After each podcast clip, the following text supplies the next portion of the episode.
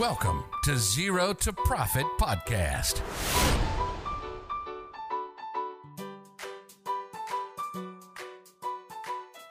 สวัสดีครับ ขอต้อนรับทุกคนเข้าสู่ Zero to Profit Podcast ครับ season หนึ่งครับผมพอดแคสต์ที่ว่าด้วยเรื่องบัญชีภาษีที่เกี่ยวข้องกับธุรกิจครับสำหรับ season หนึ่งตอนแรกนี้นะครับ เราจะว่ากันด้วยของ มือใหม่หัดตั้งธุรกิจครับผมอยู่กับผมครับพี่หนอม TaxBugnoms ครับแล้วก็น้องนุช Zero to Profit ครับอ่าสวัสดีน้องนุชจ้า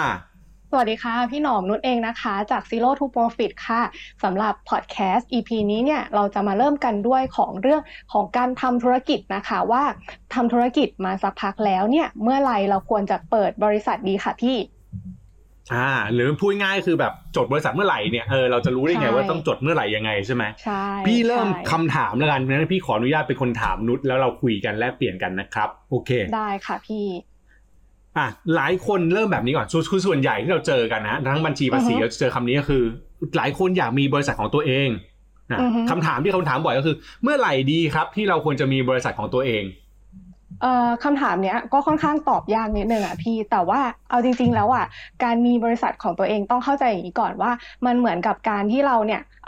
เริ่มต้นชีวิตใหม่ในรูปแบบของนิติบุคคลนะคะ ซึ่งเราควรจะเริ่มต้นเมื่อไหร่ ในความคิดนุชน่ะเรามองว่าอ่าควรจะเริ่มต้นเมื่อเราพร้อมนะคะ แล้วก็เราจริงจังมากพอ เพราะว่าอะไรรู้ไหมเอ่ยเพราะว่าการที่เราจดบริษัทอะค่ะ มันจดง่ายมากเลยพี่ แต่ว่าเวลาเลิกอืมเวลาเลิกอะแม่งเลิกยากมากเลยอะซึ่งใช่อ่ามันก็จะมีกระบวนการขั้นตอนต่างๆนานาเกิดขึ้น แล้วก็มีค่าใช้จ่ายต่างๆ เกิดขึ้นมากมาย เพราะฉะนั้นถ้าถามว่าควรจะจดบริษัทเมื่อไหร่นะคะ ในคำตอบในมุมมองนุชนะ ก็คือควรจดเมื่อพร้อมและจริงจังมากพอค่ะพี่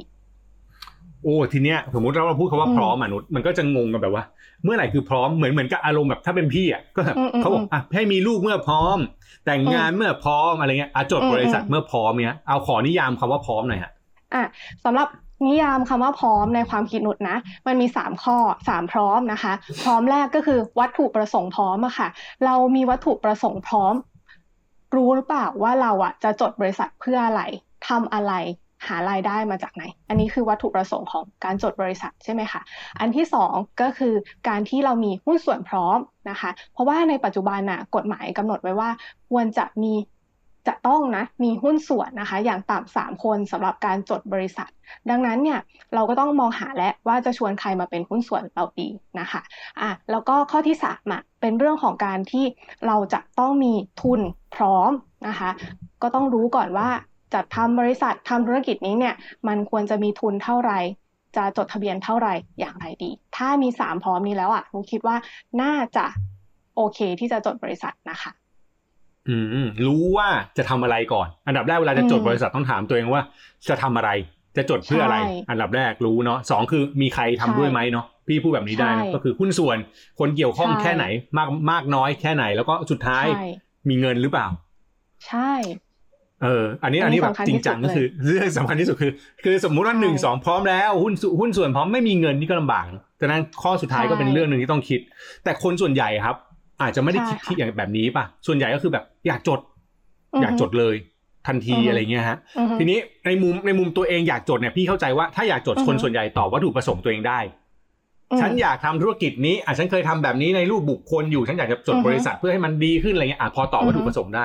ทีนี้สิ่งที่คนจะงงๆหรือมีคำถามต่อคือหุ้นส่วนอือฮึมุมหุ้นส่วนฮะ เมื่อกี้เราต้องอือฮึคิดมุมไหนบ้างครับเอ่อสำหรับหุ้นส่วนนะคะนุชอยากให้มองสองมุมนะพี่ ก็คือมุมแรกอะ่ะ ใครจะมาเป็นหุ้นส่วนเรา นะคะ คิดง่าย ๆ เหมือนเราเวลาทำเปิดบริษัทเนี่ยมันเหมือนกับการชวนเพื่อนมาทำงานกลุ่มเนาะมันต้องมีหุ้นส่วนที่แบบเราเชื่อใจอะ่ะแล้วก็พร้อมที่จะทำงานไปพร้อม ๆ กันนะคะ ถ้าสมมุติว่าทำงานกลุ่มแล้วแบบอ่าดิเรกชันไม่เหมือนกันวัตถุประสงค์ไม่เหมือนกันน่ะมันก็ยากที่จะสำเร็จ ถูกไหมคะ ในเรื่องของใครมาเป็นหุ้นส่วนเรานะคะลำดับที่สองก็คือสัดส่วนของการถือหุ้นนะคะ เพราะว่าสัดส่วนของการถือหุ้นเนี่ยจะต้องแบ่งกันดีๆเลยนะคะ เนื่องจากว่าหนึ่งเนี่ยมีผลเกี่ยวกับเรื่องอำนาจในการตัดสินใจในบริษัทนะคะ แล้วก็อันที่สองอะมีผลเกี่ยวกับเรื่องของอการได้รับกับปันผล เพราะว่าปันผลเนี่ยมันจะผันแปรตามจำนวนหุ้นที่เราถืออยู่ด้วยนะคะ สัดส่วนหุ้นที่เราถืออยู่ด้วยค่ะ อันนี้ก็จะเป็นสองรู้เรื่องที่ควรจะ รู้ว่าใคร ไอ้คำว่าใครเนี่ยสมมติเราชวนมา เราเราควรชวนอืมคนแบบไหนคือคือมันจะเป็นแบบนี้ พี่อันนี้พูดในมุมนักธุรคนทำธุรกิจหลายคนที่เขาทำอืมอืมอืมเขาก็จดคนเดียวเออจดคนเดียวแล้วก็ไปหาอีกสองคนมาใส่อะแบบถือหุ้นอืมอืมเก้าสิบเก้าเปอร์เซ็นแล้วอีกสองคนซื้ออมอืมแบบคนละหนึ่งหุ้นอย่างเงี้ยไอ้แบบเนี้ยแนะนำไหม ก็สามารถทำได้นะ เนื่องจากว่าถ้าอืมสมมติว่าเราสามารถรันธุรกิจด้วยตัวคนเดียวได้ ไม่จำเป็นต้องแบบเออมีใครมาร่วมมาเกี่ยวข้องนะคะ ซึ่งหลาย ๆ บริษัทในประเทศไทยอะแบบ SME เล็ก ๆอะค่ะเขาก็เอ่อเป็นธุรกิจที่มีผู้ถือหุ้นใหญ่ ๆอะประมาณ 98%น่ะอยู่คนเดียวเลยนะคะ แล้วก็อ่าอีกสองคนอาจจะเป็นพ่อหรือเป็นแม่ก็ได้นะ ไม่ได้มีปัญหาอะไร อะอันนี้คือเคสสำหรับคนที่รันไหว แต่ทีนี้ถ้าคนอืมที่รันแบบจะชวนกันมาทำอะสมมติเราสองคนจะชวนกันทำบริษัทอย่างเงี้ย อันนี้คุยกันแบบในมุมพี่กับนุชสมมติเราจะจดบริษัทด้วยกันอืมอืมอืมเราสองคนจดไม่ได้หรือวะมันต้องมีสามคนใช่ป่ะ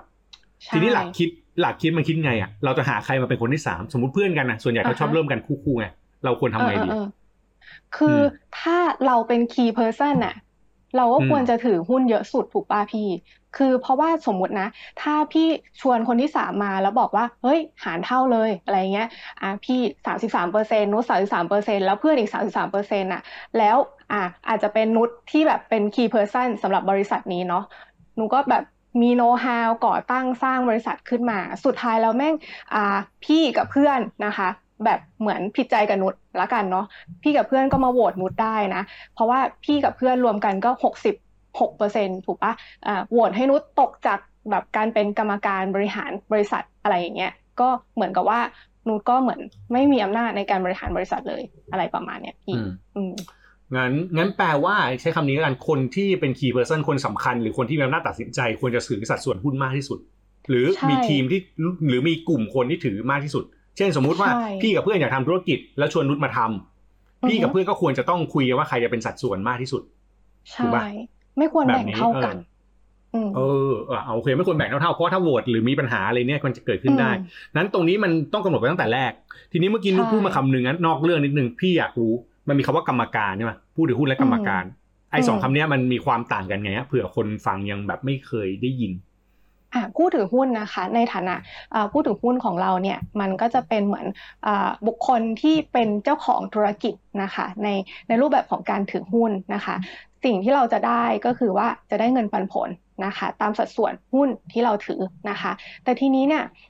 บริษัทมันจะรันได้ก็ต่อเมื่อมีคนมาบริหารเนาะบางทีเนี่ยผู้ถือหุ้นอาจจะไม่ได้เป็นกรรมการก็ได้อะแต่ว่าในบางครั้งนะคะ ผู้ถือหุ้นน่ะอาจจะได้รับการโหวตให้เป็นกรรมการนั่นเองเนาะซึ่งพอเป็นกรรมการเนี่ยก็จะมีอำนาจในการตัดสินใจในการบริหารงานต่างๆ ในกิจการนะคะ ซึ่งก็อ่าอันนี้ก็จะเป็นคนที่บอกดิเรกชันของธุรกิจ โดยที่อืมกรรมการเนี่ยอาจจะเป็นทั้งคนในก็ได้ หรือเป็นคนนอกก็ได้ คนนอกก็คือเราไปจ้างเขามาเป็นกรรมการบริหาร เพราะเราแบบเอออาจจะไม่มีเวลาหรือไม่ไม่ได้มีแบบโน้ตฮาวความรู้ที่เพียงพออะไรประมาณเนี้ยพี่ อ๋ออืมโอเคแสดงบริแสดงว่าจริงๆแล้วผู้ถือหุ้นอะมีอำนาจเหนือกว่ากรรมการนิดนึงเหมือนกันนะเพราะเขาต้องไปจ้างกรรมการมาอะถ้ามองในมุมอืมธุรกิจใหญ่ๆอันนี้พูดแบบในใช่บริษัทในตลาดเขาก็จะมีอืมกรรมการคนนอกที่มาแบบช่วยบริหารจัดการให้ผู้ถือหุ้นก็ดูแลใช่แล้วก็ก็ก็โหวตก็อะไรกันไป ก็กำหนดดิเรกชันใช่นู่นนนนี่กรรมการมีหน้าที่ทำแต่ถ้าเป็นใช่ธุรกิจกลับมาแบบคนเริ่มต้นอย่างอย่างเราเราๆเนี่ยอือฮะสิ่งสำคัญคือส่วนใหญ่นะที่ที่เจอคือกรรมการกับผู้ถือหุ้นน่ะมักจะคนเดียวกันอยู่แล้ว ใช่ โดยที่อืมแบบเอ่อกรรมการมักจะเป็นคนที่แบบมีหุ้นส่วนใหญ่ในกิจการอ่าก็คือก็รวบรัดทั้งหมดเลยอะไรเงี้ยใช่อืมก็เอาง่ายๆสมมติอะอันนี้สรุปตรงนี้ก่อนขั้นไวๆอืนะมสำหรับคนที่แบบอยากมีมีอำนาจคนเดียว ทุกอย่างอืมคนเดียวคุณต้องเป็นผู้ถือหุ้นใหญ่และเป็นกรรมการใช่ถูกไหมถูกต้องค่ะอ่าแต่ใช่ถ้าค่ะสมมติหุ้นส่วนหลายคนต้องเคลียร์ให้ดีว่าใครจะมีอำนาจมากที่สุด ใช่ค่ะทีมไหนกลุ่มไหนจะมีอำนาจมากที่สุด แล้วใครจะใช่รับผิดชอบหน้าที่กรรมการเนาะอันนี้คือใช่ถูกต้องสิ่งที่ฝากไว้นี่คือในสัดส่วนเรื่องของหุ้นส่วนเรื่องของการจัดการนะครับ วางแผนให้ดีทั้งเรื่องของคนรู้จักทีมงานแล้วก็อือฮึรวมถึงจะใช้เงินกันยังไง เพราะพอเป็นลงทุนใช่ก็ต้องแบ่งกันถูกปะอืมใช่สัดส่วนการค่ะใช่การถือหุ้นครับใช่เพื่อนทำธุรกิจด้วยกันได้ไหมนุชในความเห็นทำได้ แต่ว่าอืมถ้าไม่กลัวนะว่าจะแบบทะเลาะกันเออหรือเปล่า อะไรอย่างเงี้ยอืมเพราะว่ามันก็มีมาหลายมาหลายมาหลายรอบแล้วที่แบบว่าเฮ้ยเป็นเพื่อนกันรักกันอยู่ดีๆ ตอนหลังแบบทำธุรกิจร่วมกันเนี่ยสัดส่วนหหุ้นไม่ลงตัวผลประโยชน์แบ่งไม่ลงตัวสุดท้ายแบบเลิกกันอะไรอย่างเงี้ยแต่ว่าในมุมมองของบริษัทอะนุว่ามันมีความชัดเจนอย่างนี้ ก็คือว่ามันสามารถแบ่งสัดส่วนหุ้นได้ตั้งแต่เริ่มอะพี่ เพราะนั้นมันอาจจะแบบทะเลาะกันยากกว่าการที่เราแบบว่าเออเป็นบุคคลธรรมดาสามคนมาทำธุรกิจร่วมกันอะมันมันแบ่งไม่ถูกอะว่า เฮ้ย วันนี้มึงเอาไปเท่าไหร่กลัวไปเท่าไหร่อะไรประมาณนั้นนะพี่เออนึกออก คืออันสุดท้ายเถียงกันแต่กูมีอำนาจมากกว่ามึงอะอันนี้อาจจะเคลียร์คัดตั้งแต่แรกถูกป่ะถ้าจบได้ตรงนี้มันอาจจะอาจจะคุยกันง่ายเนาะอันนี้ก็เป็นส่วนหนึ่งใช่และในเรื่องของผลประโยชน์อะ มันมีไอตัวสัดส่วนหุ้นกำหนดไว้เรียบร้อยแล้วอะมึง จะเอาไปแบบมากกว่าสัดส่วนนั้นมันก็ไม่ได้อะไรอย่างเงี้ยอ่าโอเคฮะอันนี้เป็นแนวทางนะครับสำหรับใครอยากจะตั้งธุรกิจใครจะชวนนุ่นส่วนก็เอาเรื่องพวกนี้ไปคิดด้วย ทีนี้มาอีกเรื่องหนึ่งพูดเราพูดถึงเรื่องเงินไปแล้วเรื่องเงินทุนจัดตั้งไปแล้วแบบคร่าวๆซึ่งเรื่องนี้เดี๋ยวไว้คุยในตอนอื่นๆทีนี้มีคำหนึ่งที่คนชอบพูด ที่พี่เจอบ่อยเลยก็คือว่า เออจดบริษัทเนี่ยมันจะแบบประหยัดภาษีอะเอาจริงๆ อันนี้แชร์ในมุมเราเลยฮะทั้งคู่ทั้งบัญชีและภาษีมันต้องคิดไหมคือเอาจริงๆถ้าพูดแบบกับคุณผู้คุณผู้ชมคุณฟังจริงคือโคตรเบื่อคำถามนี้เลย แต่ว่าอะนั่นแหละ ต้องคิดเรื่องภาษีไงภาษีมันก็ต้องคิดนะ แต่มันไม่ใช่เรื่องเดียวในชีวิตอะที่พี่ต้องคิดในการจดบริษัทเลย ก็คือว่าแบบสมมุติว่าถ้าพี่คิดว่าแบบจด ธุรกิจอะแล้วมันมีอัตราภาษีที่ลดลงอะมันก็อาจจะถูกนะ เพราะว่าอันนี้มันเป็นกับดักมาก ๆ เลยนะสำหรับคนจดบริษัท เพราะว่าอัตราภาษีนิติบุคคลมันอยู่ที่แม็กซิมัม20%ใช่ปะส่วนอัตราภาษีบุคคลธรรมดา ถ้าเราทำธุรกิจในรูปบุคคล มันอยู่ที่ 35%เทียบตัวเลขกันง่าย ๆ อย่างเงี้ยพี่รู้แน่นอนแน่นอนเลยว่าแบบเฮ้ยควรจดบริษัท เพราะว่าอัตราภาษีมันต่ำกว่า แต่มันมีหลายอย่างที่ เจ้าของกิจการอะไม่ได้มองในมุมอื่นด้วย ก็คือว่ามันก็จะมีค่าใช้จ่ายเกิดขึ้นนะคะ จากการที่เราจะต้องจัดทำบัญชีทำเอกสารต่างๆ ให้เป็นตามกฎระเบียบที่กฎหมายกำหนดนะคะ รวมไปถึงการจัดให้มีผู้สอบบัญชีอะซึ่งสิ่งนี้มันเป็นสิ่งที่แบบโคตรวุ่นวายอะมันเสียเวลามากเลยอะแล้วก็เสียเงินด้วยนะคะ ถ้าเรามองมุมนั้นด้วยอะมันก็น่าจะดีก็คือควรจะมองหลาย ๆ มุมไม่ใช่แค่เรื่องภาษีเดียวค่ะ อืมมองว่ามีภาษีประหยัดได้จริงแหละ ถ้ารายได้มันสูงถึงจุดหนึ่งแน่นอนภาษีมันก็เซฟกว่าแหละ แล้วก็แต่ว่าในสิ่งในสิ่งอื่น ๆ ที่มันต้องทำมันเพิ่มขึ้นเหมือนกันนะมันก็วุ่นเหมือนกันนะใช่นะครับอันอันนี้เป็นสิ่งหนึ่งที่เจ้าของหลายคนไม่รู้แล้วแบบมองเรื่องประโยชน์ที่ได้ก่อน ก่อนจะดูว่าตัวเองเสียอะไรไปนะกับอีกคำถามหนึ่งนุชอันนี้พี่ถามต่อไปด้วยกันเลย มันก็จะมีคำถามต่อ เอ๊ะพอพูดถึงภาษีมันก็จะมีคำถามต่อแหละถ้าอย่างงี้มันดูจากพวกรายได้ดูจากกำไรนี่ อย่างนี้พี่ผมมีสิบล้านผมควรจะจดบริษัทไหมรายได้สิบล้านจดดีไหมกำไรสามล้านจดเลยดีหรือเปล่าอะไรเงี้ยครับ เอาแบบเนี้ย logic การคิดมัน work ไหมเออมันต้องแบ่งเป็นสองเรื่องนะ เพราะว่าหนึ่งเขาจะถามว่ารายได้เท่าเนี้ยจดบริษัทไหม เรื่องรายได้อะอ่าเวลามาถามแบบนี้ก็คือเอ่อต้องทำความเข้าใจแบบนี้ก่อนว่า การคำนวณภาษีนิติบุคคล รวมไปถึงบุคคลธรรมดาเนาะมันคิดจากฐานที่เป็นกำไรสุทธิ หรือว่าจากฐานแบบรายได้สุ แบบสุทธิจากการหักลบค่าใช้จ่ายออกไปแล้วพี่ แล้วทีนี้เนี่ยถ้ามาถามว่ารายได้เท่านี้ควรจดบริษัทไหม เหมือนมันมาเหมือนมาถามไม่ตรงคำตอบอะค่ะ เพราะว่าอีฐานภาษีอะมันคำนวณจากกำไรสุทธิไม่ใช่คำนวณจากรายได้นั่นเองนะคะอะและเรื่องถัดมาเรื่องที่สองก็คือเรื่องกำไรกำไรเท่านี้ควรจะจดบริษัทไหมนะคะอ่าก็มันก็ต้องดู สองประเด็นนะคะ ประเด็นแรกก็คือกำไรของนิติบุคคลเนี่ยในรูปบริษัทอะคำนวณจากรายได้หักค่าใช้จ่ายใช่ปะและไอ้ค่าใช้จ่ายตัวดีเลย เพราะว่าค่าใช้จ่ายอะมันเป็นค่าใช้จ่ายที่ต้องมีเอกสารจริง เกิดทำเกิดการทำบัญชีขึ้นจริง ดังนั้นเราจะมาแบบเหมือนติดนิสัยหักค่าใช้จ่ายแบบเหมาๆอะ แบบบุคคลธรรมดาไม่ได้นะคะ เพราะนั้นตัวค่าใช้จ่ายอะควรจะมีเอกสารหลักฐานที่เพียงพอนะคะ แล้วก็เชื่อถือได้สำหรับการคำนวณภาษีเงินได้นิติบุคคลนะคะ รวมไปถึงจะประหยัดภาษีไหม ก็ต้องมาดูต่อเนาะว่าเราเทียบว่าภาษีเงินได้นิติบุคคลคำนวณมาได้เท่าไหร่ แล้วก็ น้อยหรือมากกว่าภาษีบุคคลธรรมดา ถ้าสมมุติว่าน้อยกว่า อยากให้ไปดูต่อค่ะว่าตัวภาษีที่ประหยัดได้อะมันประหยัดได้แบบมากกว่าค่าใช้จ่ายที่เราต้องจ่ายเพิ่มในการมีบริษัทหรือเปล่านะเช่นค่าทำบัญชีค่าตรวจสอบบัญชีค่าจดทะเบียนบริษัท จ้างพนักงานธุรการนันนีนนอะไรเงี้ย ถ้าประหยัดได้เวลาเทียบกันแล้วอะก็อาจจะเป็นแนวคิดที่ดีในการจดบริษัทค่ะ ถ้าเทียบเรื่องรายได้เรื่องกำไรเนี่ยจริงๆมันไม่ได้ส่งผลถึงภาษีโดยตรงนะสุดท้ายมันต้องดูบรรทัดสุดท้ายคือพอคิดภาษีแล้วมันเท่าไหร่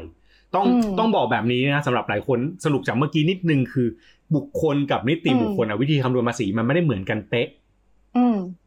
พอมันไม่เหมือนกัน มันก็ไม่ได้แปลว่าเราจะเทียบแบบเอ้รายได้หรือกำไรได้ เพราะวิธีมันไม่ใช่แต่สิ่งที่ต้องเทียบคือบรรทัดสุดท้ายคือภาษี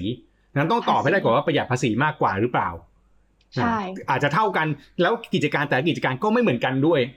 รายได้บางกิจการไม่กี่ล้านก็จดได้ฮะบางบางกิจการอาจต้องแบบรอสิบล้านเลยก็ได้ฉะนั้นสิ่งสาคัญคือต้องดูว่าถ้าจดแล้วมันประหยัดหรือเปล่า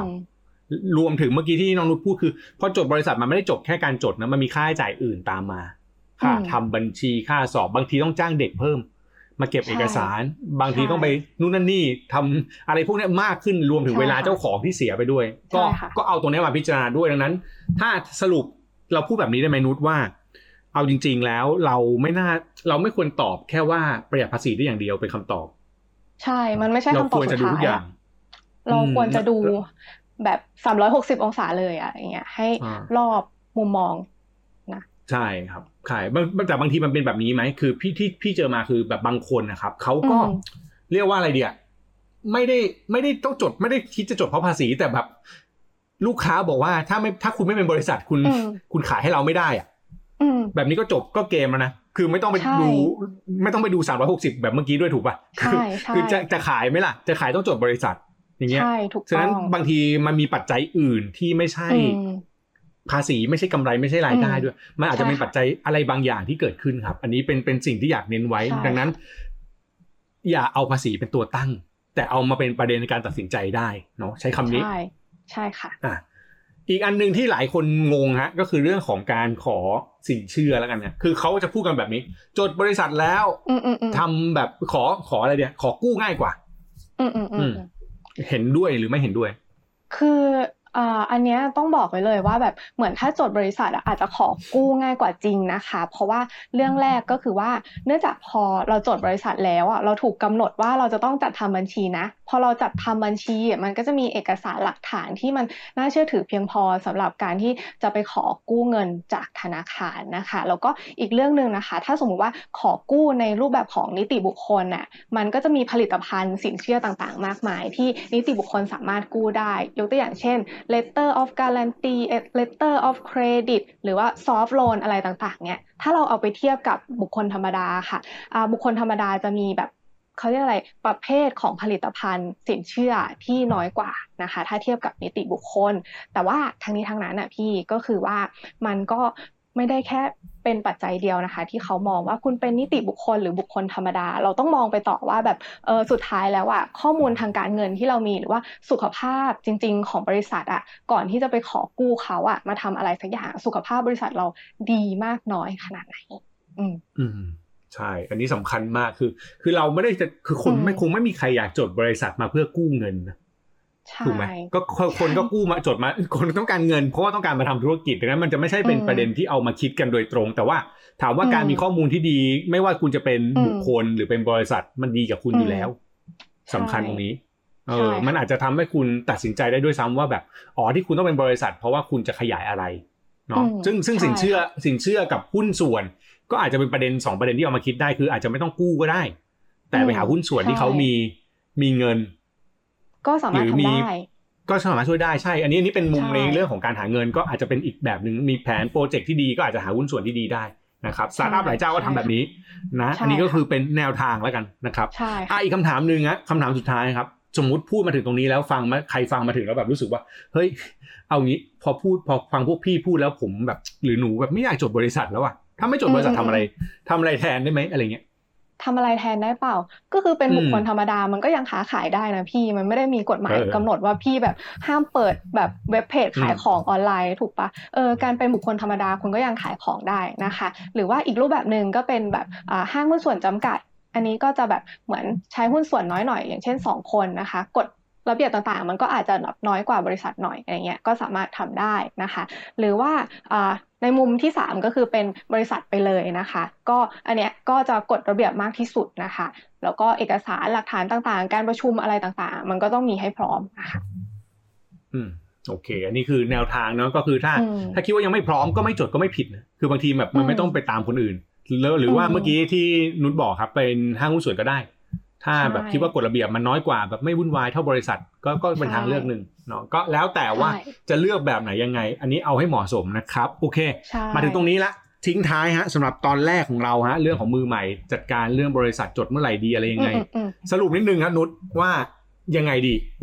เออหนูว่าสำหรับคนที่แบบมีความใฝ่ฝันเนาะอยากจะมีธุรกิจเป็นของตัวเองนะคะ การจดบริษัทเนี่ยก็เป็นอีกทางเลือกหนึ่งที่ทุกคนอะสามารถทำได้นะคะ แต่ว่าเวลาที่เราจะจดบริษัทอะค่ะนอกจากมุมมองภาษีว่าประหยัดภาษีเพิ่มขึ้นมากไหมนะคะ เราจะต้องชั่งน้ำหนักกับอ่าค่าใช้จ่ายอื่นๆ ที่เกิดขึ้นตามมานะคะ รวมไปถึงเวลาที่เสียไปในการอ่าทำเอกสารต่างๆ ให้เป็นไปตามกฎระเบียบที่กฎหมายกำหนดนะคะ แล้วก็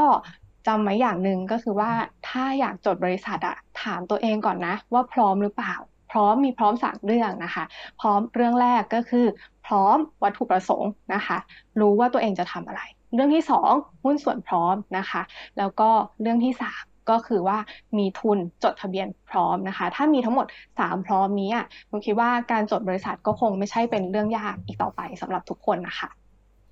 ครับผมโอ้โหโอเค วันนี้น่าจะทำให้หลายคนได้เข้าใจมากขึ้นนะถึงภาพรวม ซึ่ง Zero to Profit ของเราก็ยังจะมีตอนค่ะอื่นๆต่อไปนะครับ ที่เราจะมาพูดคุยกันสำหรับมือใหม่ใช่ใครที่มีคำถามอยากรู้อะไรก็สามารถส่งมาที่ inbox fanpage Zero to Profit ก็ได้ หรือว่าได้ค่ะจะ